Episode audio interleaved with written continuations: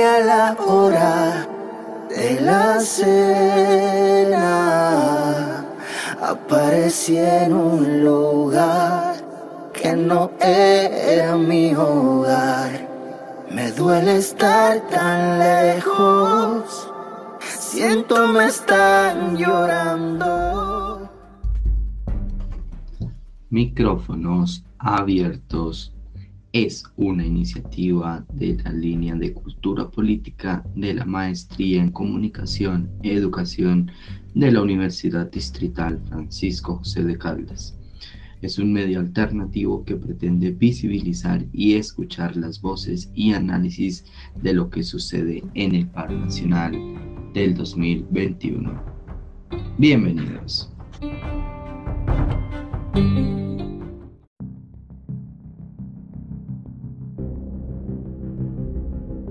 Bueno, damos la bienvenida a toda la audiencia del programa Micrófonos Abiertos. Con ustedes Camila Buitrago, estudiante de la Maestría de Comunicación y Educación de la línea Cultura Política. El día de hoy vamos a abordar un tema de interés para todos. Eh, en este caso estamos hablando del paro nacional y tenemos una invitada. Eh, bueno, Ingrid, buenas tardes. ¿Cómo va todo? Eh, muy bien, gracias. Hola. Ingrid, mm, cuéntenos un poquito de usted y dónde se encuentra ubicada. Eh, bueno, yo, yo, me encuentro en Francia y yo soy ingeniera de sistemas de la Manuela Beltrán y soy desarrolladora de software. Listo, y cuéntenos qué está haciendo en Francia. Eh, pues inicialmente vine a estudiar un programa de maestría de un año y ahora ya estoy trabajando. Ay, qué bien. Ingrid, desde su ubicación, ¿usted cómo percibe el conflicto actual en Colombia? Pues em, las ideas que, más me llegan a la mente mm, sobre cómo yo percibo el conflicto es que pues es un conflicto muy desigual, ¿sí? Porque es básicamente un conflicto armado contra la población que pues eh, está sufriendo por esto. Es, hay mucha represión, eh, se ve mucha violencia Em, pero también se ve como una fuerza y una unión por parte del pueblo y se, se siente ese patriotismo como, como cuando uno siente que le está yendo bien a Colombia en el Mundial, pero más fuerte. Sí, genial, genial. O que es, esa percepción que usted siente desde allá, eh, pues cómo, cómo ve como la posición, su posición frente a esto. Pues mi posición, em, yo, yo fui integrada a un grupo de colombianos que vivimos eh, o que hemos estudiado acá en Nancy. Entonces con ellos em, formamos un grupo en WhatsApp y pues ahí nos hemos estado informando todo el tiempo, organizamos una, un paro eh, nos reunimos y pues eh, muchos llevaron pancartas, llevaron pues las banderas de Colombia. Entonces pues eh, una, posición de ser manifestante también en, en la distancia. y pues también me manifiesto en las redes sociales. Entonces estoy como en esa posición también de en internet, de estar pendiente de qué es lo que está pasando, dónde puedo comentar y, pues estar informándome todo el tiempo y compartir. Yo comparto bastante la información, lo que considero que es prudente y que es, eh, sí, para, para ciertas personas se los comparto. Perfecto. ¿Y en este grupo solo hay eh, personas de Colombia o adicionalmente de otros lugares? Eh, inicialmente, inicialmente somos todos colombianos, pero el día de la manifestación que nos reunimos llegaron personas de otros lados, pues eh, se invitó a algunos eh, periodistas, se alcanzó a hacer una nota periodística al respecto, llegaron algunos amigos de otros países, llegaron gente de acá de Francia, de República Dominicana. Eso quiere decir que en esta manifestación ustedes han sentido apoyo de otros países. O a pesar de que ustedes están en un campo internacional, han sentido que a nivel internacional se genera un eco eh, para apoyar a Colombia en este, en este proceso.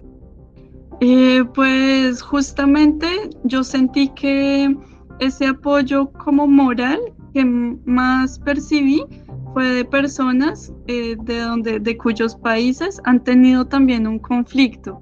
Entonces lo sentí de amigos de Algeria, eh, que pues ellos también llevan un proceso de protesta ya de más de un año, ¿no? Y también de Siria, pues que se sabe la, la, guerra y pues que un amigo que tuvo que salir de su país por la guerra y está como refugiado acá en Francia, él me, me transmitió ese, esa solidaridad. Interesante. Mm. Y, y, en estas manifestaciones, en estos encuentros que ustedes han tenido, eh, pues me gustaría que me contara cuál ha sido el papel de la policía en estos encuentros. Em, pues no, no podría decir que haya un papel importante. O sea, en esa manifestación que hicimos, eh, yo sí vi un par de policías, fue, fue mucho y pues no, no se acercaron ni nada. La verdad no, no fue algo importante, o sea, no, no se percibió, no lo percibí. Pero podría decir que bueno, ese video lo vi por internet cuando estaban, cuando estaban manifestándose los colombianos en París. Eh, luego vi que llegaba la manifestación de los chalecos amarillos, eh, que estaban cantando solidaridad con los colombianos. Los primeros que estaban en esa marcha eran policías, o sea, los que estaban al frente de los chalecos amarillos. Aunque mm, yo sé que hay, hay, conflictos entre los manifestantes y los policías también, pero pues eso me pareció un acto como de respeto y, bien. O sea, en todo caso yo, yo he visto que acá, sobre todo en París, han habido encuentros fuertes entre los manifestantes y la policía, pero pues no se escucha casos de represión así tan fuertes. Y por ejemplo acá en Nancy, que es una ciudad pues más pequeña, eh, algunas veces hay manifestaciones más fuertes y algunas veces los, los policías sí llegan a, a, bloquear o a proteger, pero esa es la tarea, ponen los escudos y es a tratar de no dejar pasar, se hacen en sitios específicos para realmente bloquear la protesta, pero más de eso no he visto, no es... Ok. Perfecto, muchas gracias Ingrid. Ingrid, ya en otro plano, eh, me gustaría preguntarle, pues, ¿cuáles acciones considera usted que ha tomado la población colombiana frente al rechazo de la política del actual gobierno? Eh, pues eh, las acciones que yo veo que podría destacar más de los colombianos ante toda la situación es pues la resistencia, ¿sí?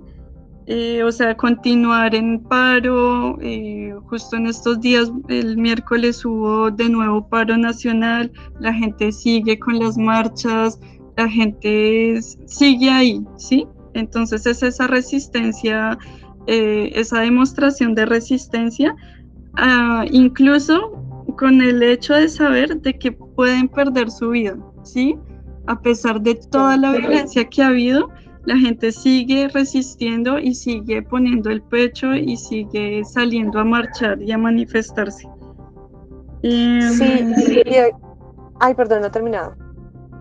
Eh, pues em, eh, otras, bueno, otras acciones que podría destacar, pues todas las muestras artísticas que la gente pues eh, expresa y también lo que hemos hecho también, pues de todo lado, dentro de Colombia y fuera, pues es gritarle al mundo lo que está pasando porque estamos, a todos nos interesa que esto se sepa, que no se quede ahí como en un espacio cerrado, como que no está pasando nada, sino que nos interesa a todos que esto se, se haga público, que se conozca, que se sepa la versión que, que queremos que se sepa, ¿sí? No no una versión como no está pasando nada, como tratar de ocultar las cosas y sobre todo pues es, esa, esa generación de mm, presión social hacia el gobierno.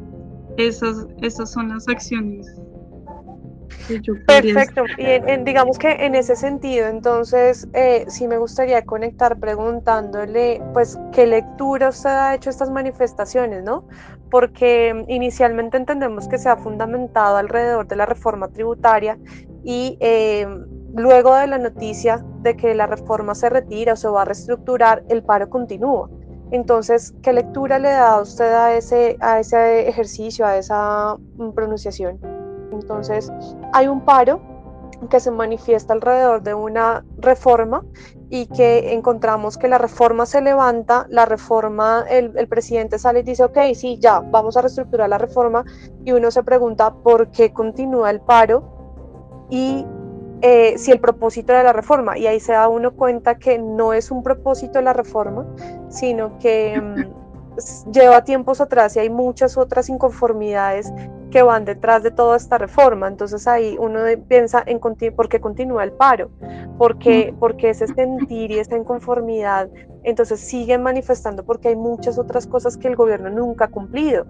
Y en ese orden uno, yo pensaba, entonces así en la lectura, eh, uno, ¿cuál, ¿qué lectura o qué le deja a uno ese, ese sentir y esa voz que todos los colombianos quieren en ese momento gritar eh, en, manifestaciones fundamentado alrededor de que el inicio era una reforma tributaria y ahora el paro continúa?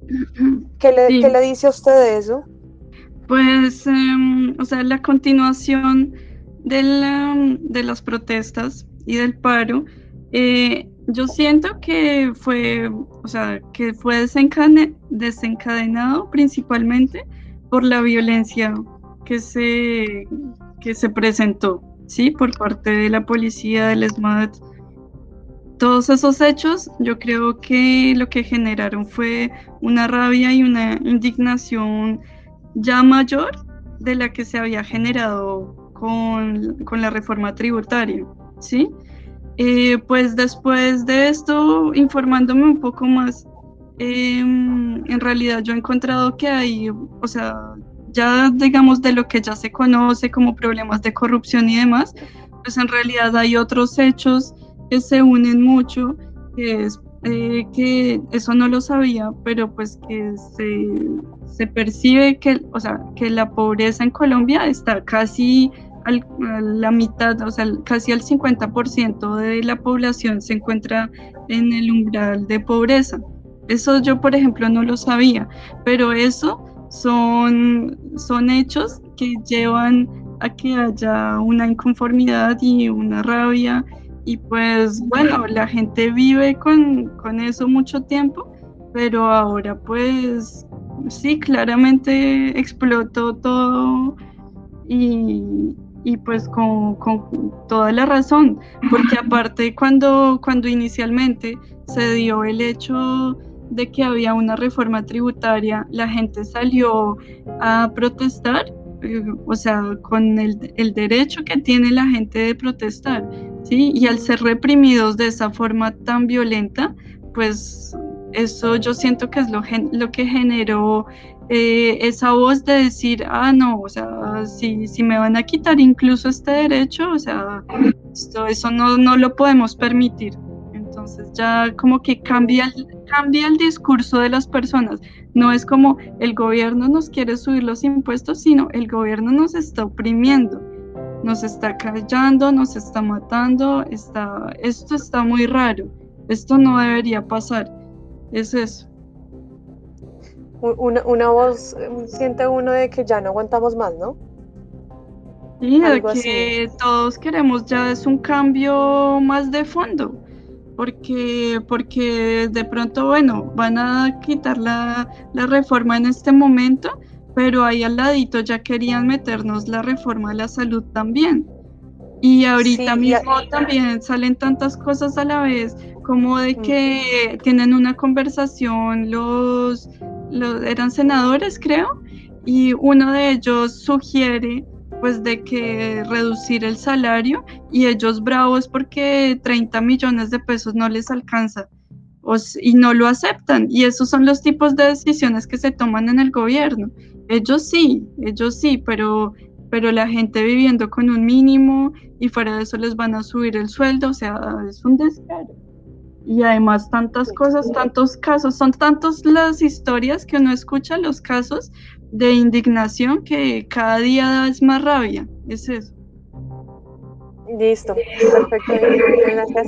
Y ahora que usted menciona la reforma a la salud, eh, digamos, yo sí quisiera saber qué opina usted que en medio de una emergencia sanitaria como, como lo estamos viviendo hoy, de la pandemia, un pueblo decida levantar su voz de protesta y realice manifestaciones masivas. ¿Usted, eh, digamos, también qué lectura le da a esto?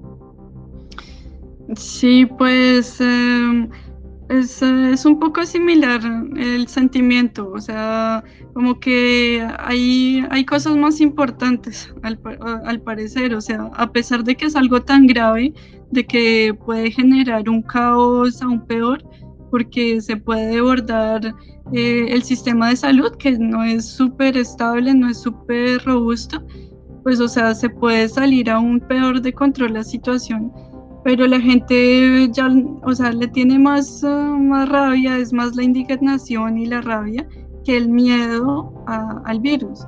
Entonces, pues es totalmente comprensible y, y, es, es, un poco peligroso, yo pienso, porque justamente es todo lo contrario de lo que se recomendaba de el distanciamiento y todo este tema, pero, pero pues es justamente todo lo que genera toda esa, esa rabia y esa inconformidad eh, que, que, uno piensa pues no, hay, hay, que, hay que apoyar la, la causa y hay que seguir resistiendo.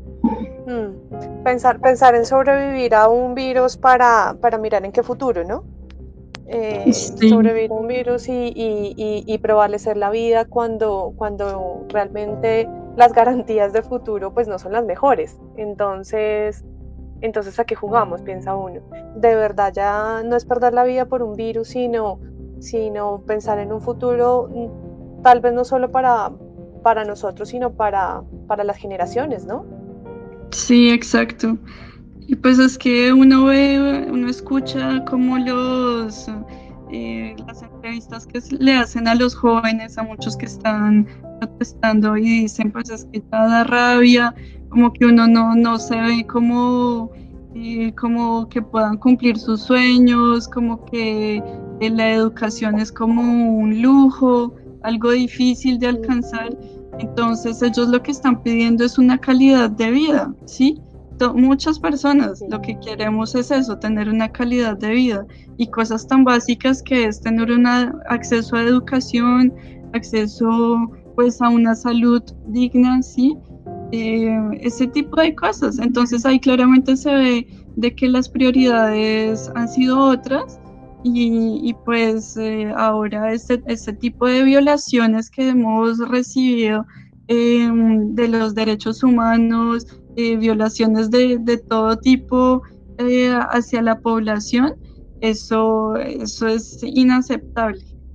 Totalmente. Se toca un tema muy importante, Ingrid, es em, pues la participación hoy en día de los jóvenes, ¿no? Que hay una preocupación en cuanto a la educación y al trabajo. Y, y yo creo, mm, y me gustaría también preguntarle en ese aspecto, pues, ¿cuál cree usted que ha sido el papel de la educación para que hoy eh, encontremos más voces de inconformidad y más en la juventud. Sí, pues a ver, yo, yo siento que la, la educación en realidad, pues en general en Colombia es bastante mediocre.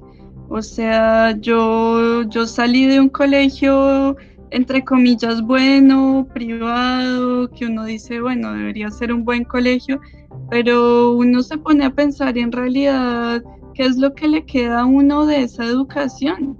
O sea, uno como adulto se, entera y empieza a caer en cuenta de tantas cosas que uno de verdad necesita en la vida aprender, ¿sí? Y uno en el colegio como que pierde mucho tiempo, en vez de verdad de formarse como persona, de tener como ese tipo de aprendizaje como más valioso en vez de simplemente llenar materias y estar sentado ahí y aprender cosas que, que a la final es para llenar un examen que a la final no le queda a uno casi nada. O sea, de verdad uno las cosas que le queda al colegio son muy bajitas.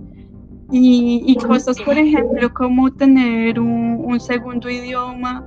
Em, yo siento que uno, ¿cuántos años, ¿cuántos años uno estudia inglés en el colegio?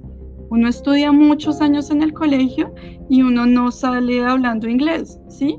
Y pues yo tuve la oportunidad de estudiar un curso en la pedagógica y estudié tres años y yo manejo esa lengua. Entonces yo me pregunto, si estudié, si mis compañeros que estudiaron 11 años en el, en el colegio inglés o 10 años y no saben inglés, ¿sí? Eso significa de que el inglés que vemos en el colegio no sirve para nada. Y asimismo, no, no podría yo dimensionar el resto de las materias, ¿sí? Lo que se vio, pues es como una pincelada y pues lamentablemente no le queda a uno casi que nada. Prácticamente una, una razón, ¿no? Una razón más de por qué el paro hoy, ¿no? ¿Cuál es, cuál es el pensar en esa reestructuración curricular que necesitamos urgente hoy en la formación básica, en la formación primaria, en la formación em, universitaria, profesional, y, y, de allí uno también haya la razón en todos estos pliegos de peticiones que a hoy pues realmente nos están convocando a este paro, ¿no? Mm. Entonces, son, puntos interesantes a, a pensar. Eh, Ingrid, eh, entre estas alternativas, ¿usted qué podría pensar como propuesta eh, que permita como cerrar las brechas de este paro nacional? Sí, pues, eh, o sea, ya como que mm, lo que yo me he enterado también, ¿no? Que son propuestas con las que yo estoy de acuerdo. Que o sea, hay mucha gente que ha propuesto y yo me he enterado pues por las redes sociales y conversando con gente. Eh, lo que más me parece a mí que, que tiene sentido y mucha razón es el tema pues del gobierno como de reformar este, este sistema de tener muchos encorbatados allá robándonos. Entonces, como decir, eh, muchos senadores y, y, todas estas personas que tienen unos sueldos eh, absurdos para, para la mayoría de los colombianos, ¿sí? O sea, crea demasiado esa desigualdad. Entonces, ese tipo de propuestas en las que dicen como, bueno, o sea, que, ellos no, no, se queden tanto tiempo en el poder, ¿sí? Sino que hagan su, su, tiempo de trabajo y ya que luego siga otra persona, que le den la oportunidad a otras personas, que el sueldo pues sea menor. Em, que, que, sea como más por mérito, sí, que sean personas eh, pues que sí, que sea por mérito y que genere como ese tipo de competencia para que el que esté ahí, que sea pues para de verdad algo positivo y no para, para robar o para que se crea como ese ambiente propicio para la corrupción, ¿sí? Que está ahora. Entonces tratar de atacar eso, el tipo de la corrupción, eso me parece súper importante. De hecho, me parece súper importante también eh, que debería castigarse súper fuerte la corrupción, porque es que, o sea, yo veo noticias em, y, y, lo que se escucha mucho, pero mucho, son casos de corrupción en una ciudad, en la otra se escucha todo el tiempo, pero no se escucha nunca, o sea, casi nunca se eco como entonces eh, detuvimos este proceso de corrupción, eh, ganamos este dinero, sí, o sea, como que nos ahorramos este dinero ya que no, o sea, simplemente el contrato se hizo y ese contrato era por un montón de plata y como quien dice eso ya se perdió. Entonces ese tema de la corrupción me parece importante trabajarlo. ¿Cuáles son las medidas, no? Pensar en unas medidas. Sí, sí, sí, sí. Para contrarrestar y, y, ok, ya se detectó, pero entonces, ¿cuál es, eh, no, solo, no solo qué pasó y cuánto nos robaron, sino, sino qué medidas se tomaron alrededor de eh, empezar a prevenir y, y eliminarlo? Sí, exacto. Sí, que el sistema no permita tanto eso, porque es que ahorita como está el sistema es como que es le permite, es, fácil, es, sí, es demasiado fácil para ellos hacerlo. Eh, pues también claramente al haber más recursos, pues es importante que se invierta en la educación. O sea, la gente de verdad, también eso es lo que se necesita, como que sea ya cambiar más la cultura eh, sí, como del oportunismo, de, del ganarse el dinero, eh, sí, con un trabajo mm, pues que no sea muy bien remunerado, que sea eh, del día a día, sí, porque hay mucha informalidad en Colombia, entonces es justamente esa cultura que yo pienso que hay que cambiar también y es a partir de la educación. Una persona que se educa pues tiene más oportunidades, ¿sí? Ya mentalmente es diferente, ya cultiva la mente, es otra persona. Eso me parece súper importante. Y pues de acuerdo. Bien, la salud, o sea, la educación y salud para mí es algo que debería ser prioritario. Y también, eh, o sea, nuestros campesinos, ellos, o sea, claramente son el bastión y son como un, eje súper importante para nuestra sociedad. Nosotros somos un país que es campesino como de base. Sí, nosotros, nuestra tierra es lo que hace es cultivar y cultivamos muchas cosas. Entonces, justamente eso es permitirle una buena calidad de vida al campesino, que se haga un, eh, fair trade, un, sí, un comercio equitable, ¿sí?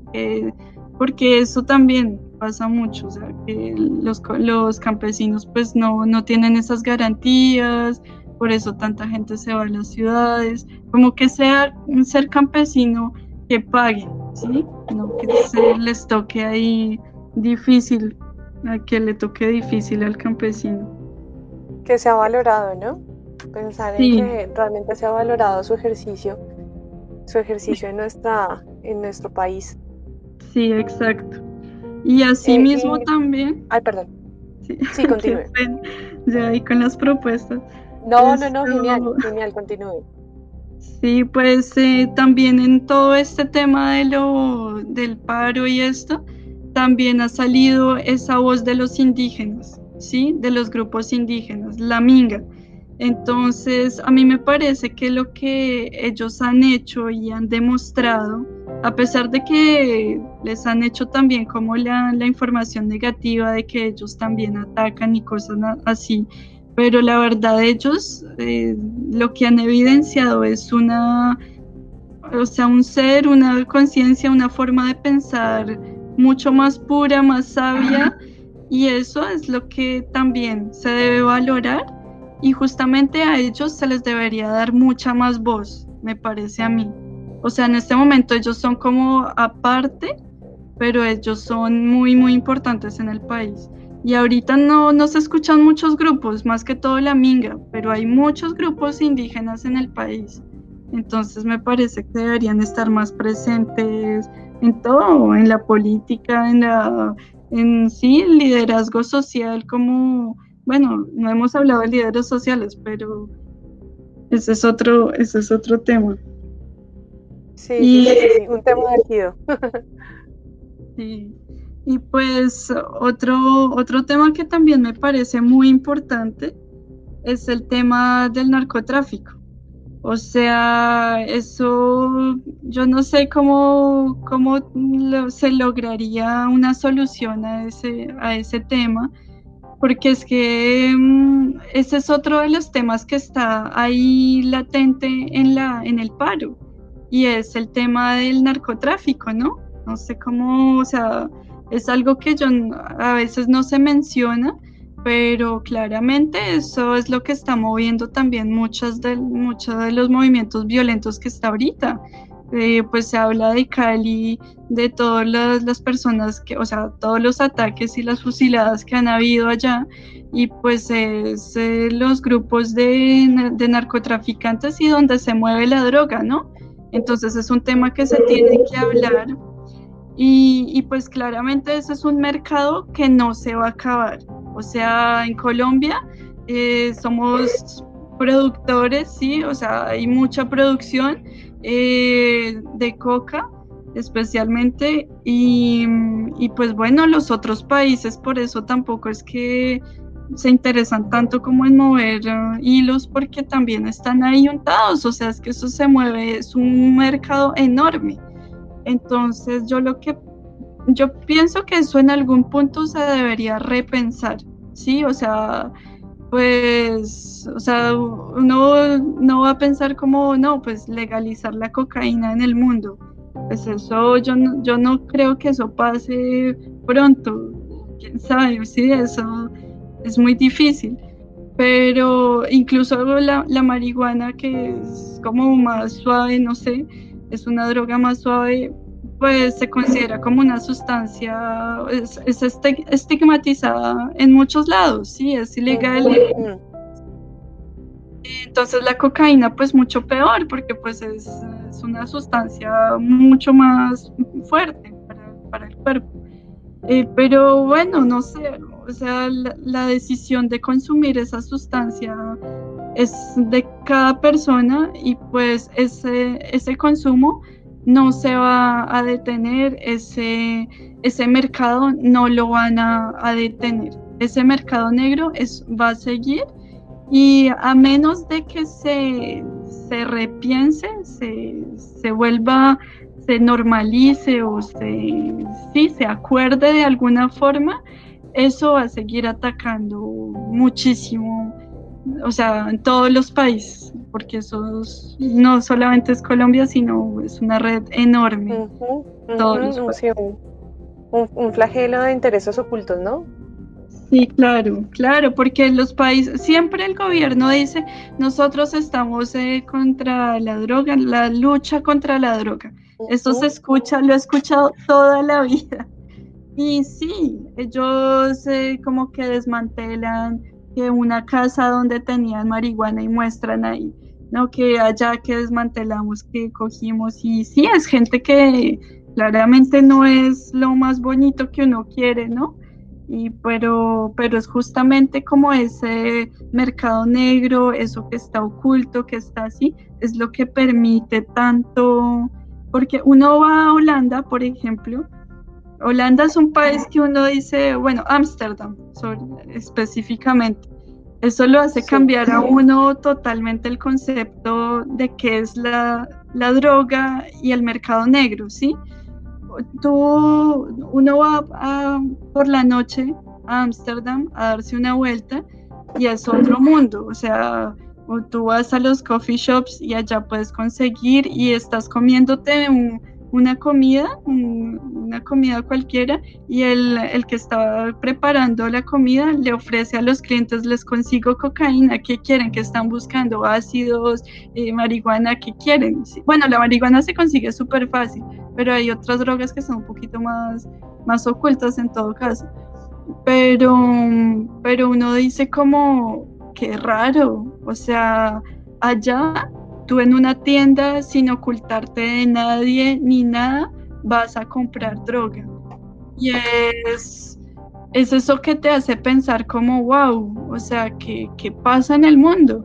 Y entonces tú te pones a averiguar un poquito más y bueno, allá se comercializa, es como que se, se reglamentó de que ese territorio era como no recuerdo el término, pero lo que permite ese territorio es que se puede comercializar droga, eh, prostitución también. Eh, en libertad y sin, sin, miedo de nada. Lo puedes portar, lo puedes consumir, lo puedes comercializar. Eh, pero, pero eso está sobre un, un mercado negro. O sea, ellos a quienes se lo compran eh, puede ser un, tema ilegal y claramente pues el que se lo está entregando esa mercancía pues de pronto no la consiguió de los modos más legales y limpios del mundo, ¿sí? Entonces, pues yo normalmente escucho que las exportaciones que se hacen de Colombia es como Estados Unidos, ¿sí? No sé, pero eso, eso llega a todo lado. Entonces no se me haría raro de que lo que se exporta en Colombia, que está generando tanta guerra y cosas, termine en una ciudad como Ámsterdam. No se me haría para nada raro. Que tenga el sello de Made in Colombia. Sí. Qué locura. Sí, por eso ahí. Entonces esa doble moral, ¿no? Allá, eh, como estamos en Ámsterdam, vámonos de farra, vamos a conseguir lo que queramos y todo bien, ¿sí? Pero claro, en, en toda esa organización y eso, eso, eso pues, pues sí, o sea, es, esa doble moral ahí muy rara que, que pues genera mucho, mucho dolor y mucha, eh, mucha guerra, muchas cosas que no, que no deberían a la final. O sea, yo pienso que eso se puede regular en algún punto, pues no sé. De acuerdo, de acuerdo.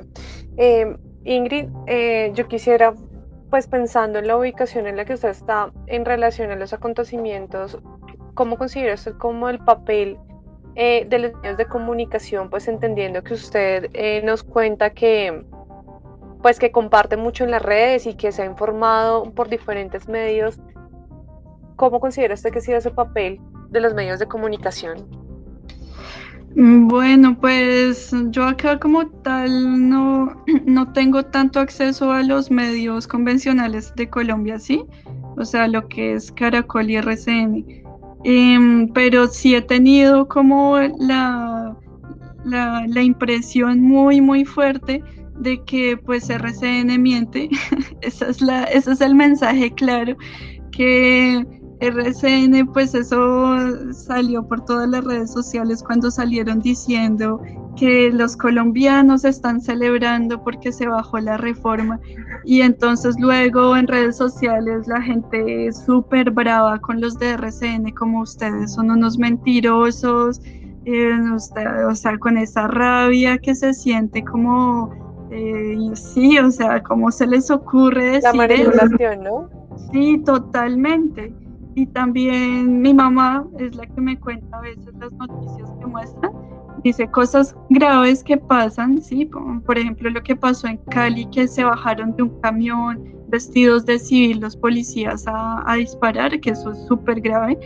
Eh, eso lo mencionaron, no sé si fue en Caracol o RCN, lo mencionaron, pero ella me dijo que eso fue una noticia súper rápida y súper corta. Entonces no le dan la profundidad y la importancia que se merece. Entonces yo pienso que ellos están, ellos también están, o sea, ellos están protegiendo todo lo que es Uribe, el presidente, ellos protegen esa imagen. Entonces ellos eh, están como con esa eh, cosa en la mente de que, de que los protestantes son los que están creando la violencia y le llaman violencia a eso cuando en realidad la violencia tiene, ha tenido otros matices muchísimo más fuertes eh, de parte de, las Fuerzas em, Armadas, pues eh, eh, la policía y el SMAT. Entonces, uno ve como que están, están en otro cuento ellos, ellos tienen otro discurso muchas veces. Y sí, hablando de las redes sociales, pues yo siento que es la ahí es donde uno se entera como de la realidad más cruda y de las cosas mucho más fuertes y uno se puede hacer ese panorama de, qué es lo que está mm, reportando la gente, qué es lo que está pasando. Y, mm, y pues eh, yo trato como de no sesgar mi punto de vista, trato como de decir, bueno, o sea, hay que, hay que entender todas las partes posibles, ¿sí? Hay que entender, yo, yo quisiera ponerme en el punto de vista del Estado, de, de Álvaro Uribe, porque he visto entrevistas de él, y digo, yo quiero entender cómo es que piensa, o sea, qué es lo que tiene él en la mente. Y, yo lo que veo, bueno, o sea, él tiene como un problema, no sé, pero bueno, o sea, eso también me gusta, como empezar a buscar por internet esas entrevistas, ver los otros tipos, los otros puntos de vista y estar informada de esa manera. Digamos que contextualizar y contrastar para poder tener una postura, ¿no? Sí, sí, uno de verdad decir como eh, en qué, qué postura adopto yo, ¿sí? Porque, porque de verdad son dos totalmente opuestas. O sea, yo estaba en estos días en LinkedIn, eh, pues en la red social de trabajo, y, me encuentro con, con un tema que son unas publicaciones del presidente. Eh, o sea, no es directamente de él, pero es, estaba la cara de él diciendo de que ellos estaban contra de la violencia, que el presidente ha sido muy respetuoso con las, con las marchas pacíficas, pero que él está en contra de los bloqueos, que los bloqueos nos generan muchos problemas. Entonces, eso lo que hace es como justificar, ¿sí? Justificar lo que está pasando en el, en el país. Y, y uno ve y esas publicaciones tienen mucha, muchos comentarios negativos, como no, esto claramente no es cierto. O sea, la gente tampoco es que se deje de meter los dedos a la boca ya que se crea todo así porque lo dice un medio, no. Ya la gente de verdad ha sido tan cruda la, las cosas que han pasado que la gente ya no, no cree. E incluso también en, en otras publicaciones que siempre hay el comentario que dice, no, pero eso no es cierto, no hay, no hay muertos, no ha pasado eso. Y todos los otros comentarios, o sea, por un comentario así, hay unos 100 comentarios abajo diciéndole, pero infórmese, o sea, usted en qué, en qué Colombia vive, en la Colombia de Iván Duque, etcétera. O sea, es, es eso uno, se, trata de informar lo mejor posible como para verdad adoptar la, la postura, pues sí, o sea, la mejor postura, mejor dicho. De acuerdo. Miri, ya para, para finalizar, ¿algún mensaje que quiera transmitir? Mm. Pues, mm, a ver, yo qué quisiera decir. Eh, a mí, pues, mm, yo yo siento que hay algo también, hay una sed de, además de todo lo que hablábamos de las propuestas que yo pensaría y que he visto de la otra gente, eh, yo pienso que hay algo más también y es como ese sentimiento de justicia que la gente también busca, porque, porque da rabia todas las cosas que pasan y que el gobierno lo hace ver como si no estuviera pasando nada, eso da mucha rabia. Y como que yo lo que he esperado también muchas veces es que el gobierno salga a pedir perdón, como que diga, mire, sí, eh, esto sí, estamos haciendo esto de verdad para mejorar, para como para investigar, para esto, y la verdad es que no se ve. Y ese tema de la justicia, ahorita en este momento, el tema del narcotráfico que puede estar tocando el gobierno, eso, eso es como muy, como que está ahí muy, muy oculto. Y, en este momento el narcotráfico es, es, ilegal, básicamente, y pues ha creado muchos de nuestros problemas. Entonces yo pienso que, que muchas de las personas que están untadas de tanto este, de, de este tema, yo pienso que ellos deberían pagar justamente, o sea, como ellos son los que crean las leyes y todo, pues si ellos la rompen, ellos también tienen que pagar. Entonces yo pienso que ese tema de justicia es algo que, que es básico para como para de verdad reconciliar, para de verdad que la gente se sienta que hubo justicia, que de verdad cambiaron las cosas, que de verdad y yo lo que siento también es que ahorita como que es un, un grito tan fuerte que es toda la gente de verdad que se siente que se está uniendo, que lo que todos esperamos es que de verdad haya un cambio. Ojalá, ojalá sea pronto porque también en todo caso todo esto afecta a todos, a todos eh, nos afecta. Y, y, y, ojalá que haya un cambio positivo y, Ojalá que sea pronto. Ojalá. Perfecto, muchísimas gracias. Muchas gracias por su participación, por su tiempo especialmente y pues mm, la disposición, la disposición de tocar un tema tan álgido eh, en este momento que, es de interés para todos. Eh, muchas gracias y mm, listo, terminamos. Muy amable. Vale, vale, claro que sí, con mucho gusto.